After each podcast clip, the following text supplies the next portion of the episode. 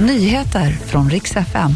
Det ska förstås handla om Israels attack mot Libanon idag. Och så ska det inrikes handla om Bromma flygplats. Nu ska flygplatsen bort. Israel har idag inlett en serie attacker mot Libanon. Där uppger en talesperson för israeliska militären. Stridsflyg har inlett en omfattande våg attacker mot libanesiskt territorium, skriver de själva på X. Attackerna har riktats mot södra Libanon och ska också vara ett svar på flera raketer som har avfyrats därifrån mot norra Israel.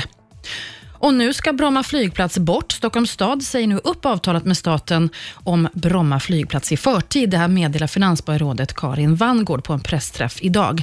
Tidigare beräkningar har talat om 22 500 bostäder som skulle få plats på ytan.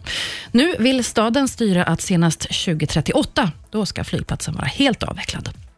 Deltävling tre, det är ju helgen dags för Melodifestivalen. Utöver alla som ska upp och tävla ska också personer väljas in i Melodifestivalens Hall of Fame. Och på lördag då är det dags för Edvard af Sillén.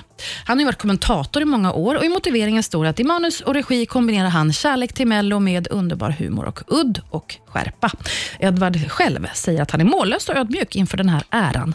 Och Det var också nyheterna. Jag heter Maria Granström.